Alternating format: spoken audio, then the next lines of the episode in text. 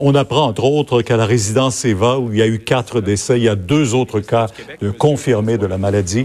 On peut aller à ce point de presse euh, du Premier ministre, de M. Arruda et de Mme McCann. Directeur euh, national de la santé publique, Dr. Horacio, Horacio euh, Arruda. Monsieur le Premier ministre, à vous la parole. Oui, merci beaucoup. bonjour tout le monde. On entre aujourd'hui dans une nouvelle étape de cette bataille contre le coronavirus. On a euh, toute raison de croire qu'il commence à y avoir de la transmission communautaire. Vous allez le voir, le nombre de cas euh, s'accélère. Et euh, c'est important de le préciser pour mieux suivre en temps réel le nombre de cas. On a choisi d'inclure les cas qu'on appelle probables dans le total des du nombre de personnes infectées. Donc une augmentation aujourd'hui, mais il y a une partie de cette augmentation qui vient d'un changement euh, de méthode pour mieux refléter plus rapidement la réalité, étant donné que ça change rapidement. Donc, bilan de la dernière journée, on a maintenant 628 cas de personnes infectées. C'est une augmentation de 409.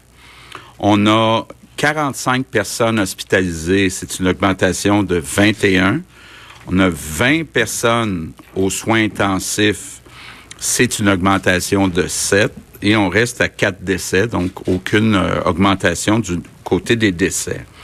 On a 1900 euh, personnes qui attendent les résultats de leurs tests et 11 200 qui ont reçu un résultat négatif. Bon.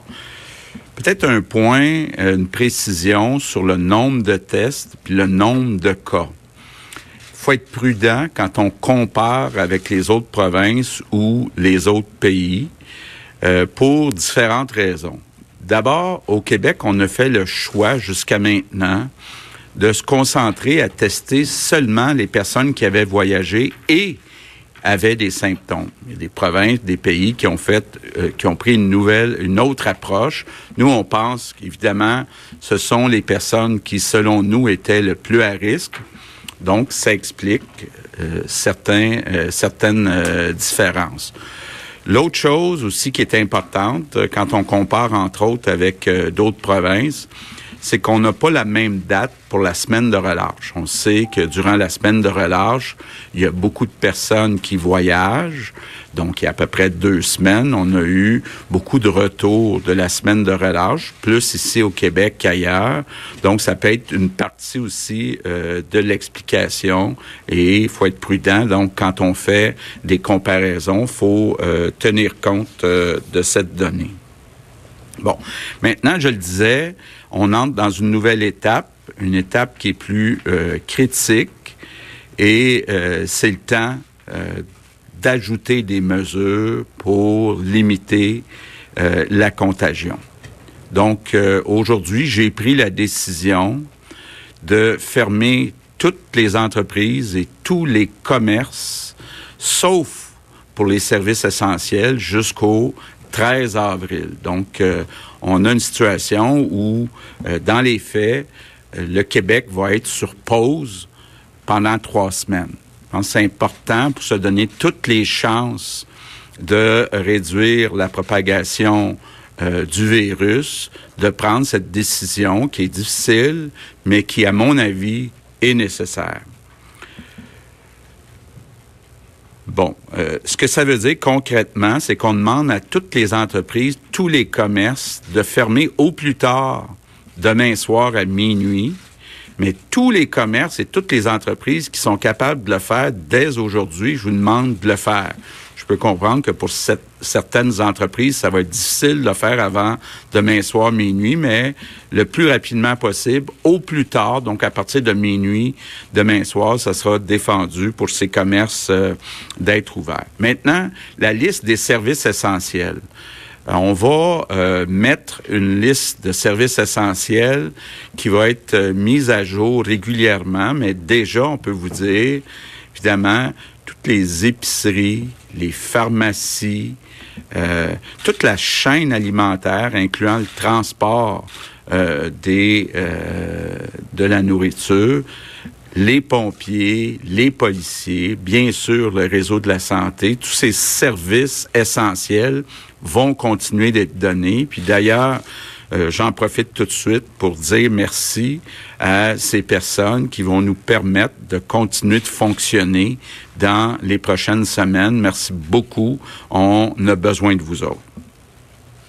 Maintenant, un, mot sur les résidences de personnes âgées. Bon.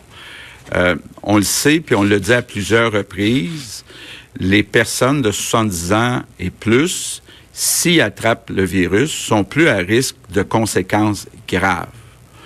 Évidemment, quand on regarde les résidences où il y a plusieurs personnes âgées, bon, on a eu le cas effectivement euh, de, de Lavaltrie, c'est important que le virus, faut tout faire pour que le virus entre dans les résidences de personnes âgées. J'ai parlé hier soir avec des propriétaires de résidences de personnes âgées, on a un phénomène où actuellement la majorité des personnes dans ces, ces résidences ne sortent plus, mais il y a une petite minorité qui continue de sortir puis qui inquiète toutes euh, les personnes âgées de ces résidences-là.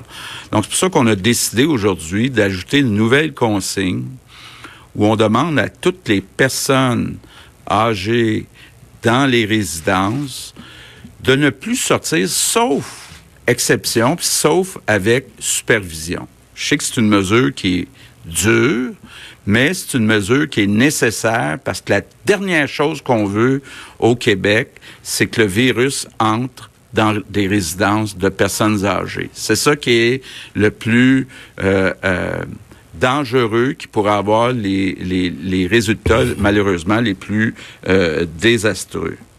Euh, par contre, je veux qu'on se comprenne bien. Les personnes âgées de 70 ans et plus sont pas plus à risque de propager le virus que les personnes plus jeunes. Donc, qu'on ait 15 ans, qu'on ait 40 ans, qu'on ait 85 ans, on peut propager le virus. Donc, euh, j'entends certaines personnes dire, moi, je suis pas à risque. Écoutez, là, faut pas regarder les autres, faut tous se regarder, chacun nous autres. faut que chacun respecte les consignes, peu importe l'âge euh, euh, qu'on a. Donc, soyons clairs, là, à part les services essentiels, on met le Québec sur pause. Donc, ça veut dire que tous les Québécois qui sont pas dans les services essentiels, s'il vous plaît, vous restez à la maison. Évidemment, euh, par contre, j'ai besoin des plus jeunes pour aller aider les plus vieux, pour aller aider les personnes handicapées, pour aller aider les organismes communautaires qui s'occupent de personnes plus vulnérables. Donc, c'est important euh, euh, de montrer beaucoup de solidarité, vos voisins, vos familles, les organismes de votre quartier, s'il vous plaît, ceux qui n'ont pas de symptômes, ceux qui sont plus jeunes, allez offrir vos services pour aider, entre autres, à ce que euh, nos personnes âgées reçoivent toute la nourriture qu'ils ont besoin sans être obligés de sortir. Puis, écoutez, au cours des prochaines semaines, ça va être important euh, d'être solidaire, d'être courageux. Puis je sais que les Québécois, là, sont un peuple qui est capable d'être solidaire, capable d'être courageux. Donc, euh, euh, je vous demande, restez à la maison, sauf pour aller aider des personnes qui sont vulnérables ou sauf pour aller donner des services qui sont essentiels. Donc, je termine en répétant, plus vite on va limiter les contacts, plus vite on va limiter la contagion, plus on va sauver des vies, puis plus vite on va pouvoir revenir à une vie normale. Donc, euh, je sais que les Québécois sont euh, soudés, là, mais c'est important comme peuple qu'on collabore, que tout le monde collabore. Je demande à tous les Québécois euh, de collaborer et euh, j'ai besoin de vous autres, puis je suis confiant qu'on va être capable dans les prochaines semaines de passer à travers cette, cette euh, situation qui est difficile. Merci. Alors, euh, Alors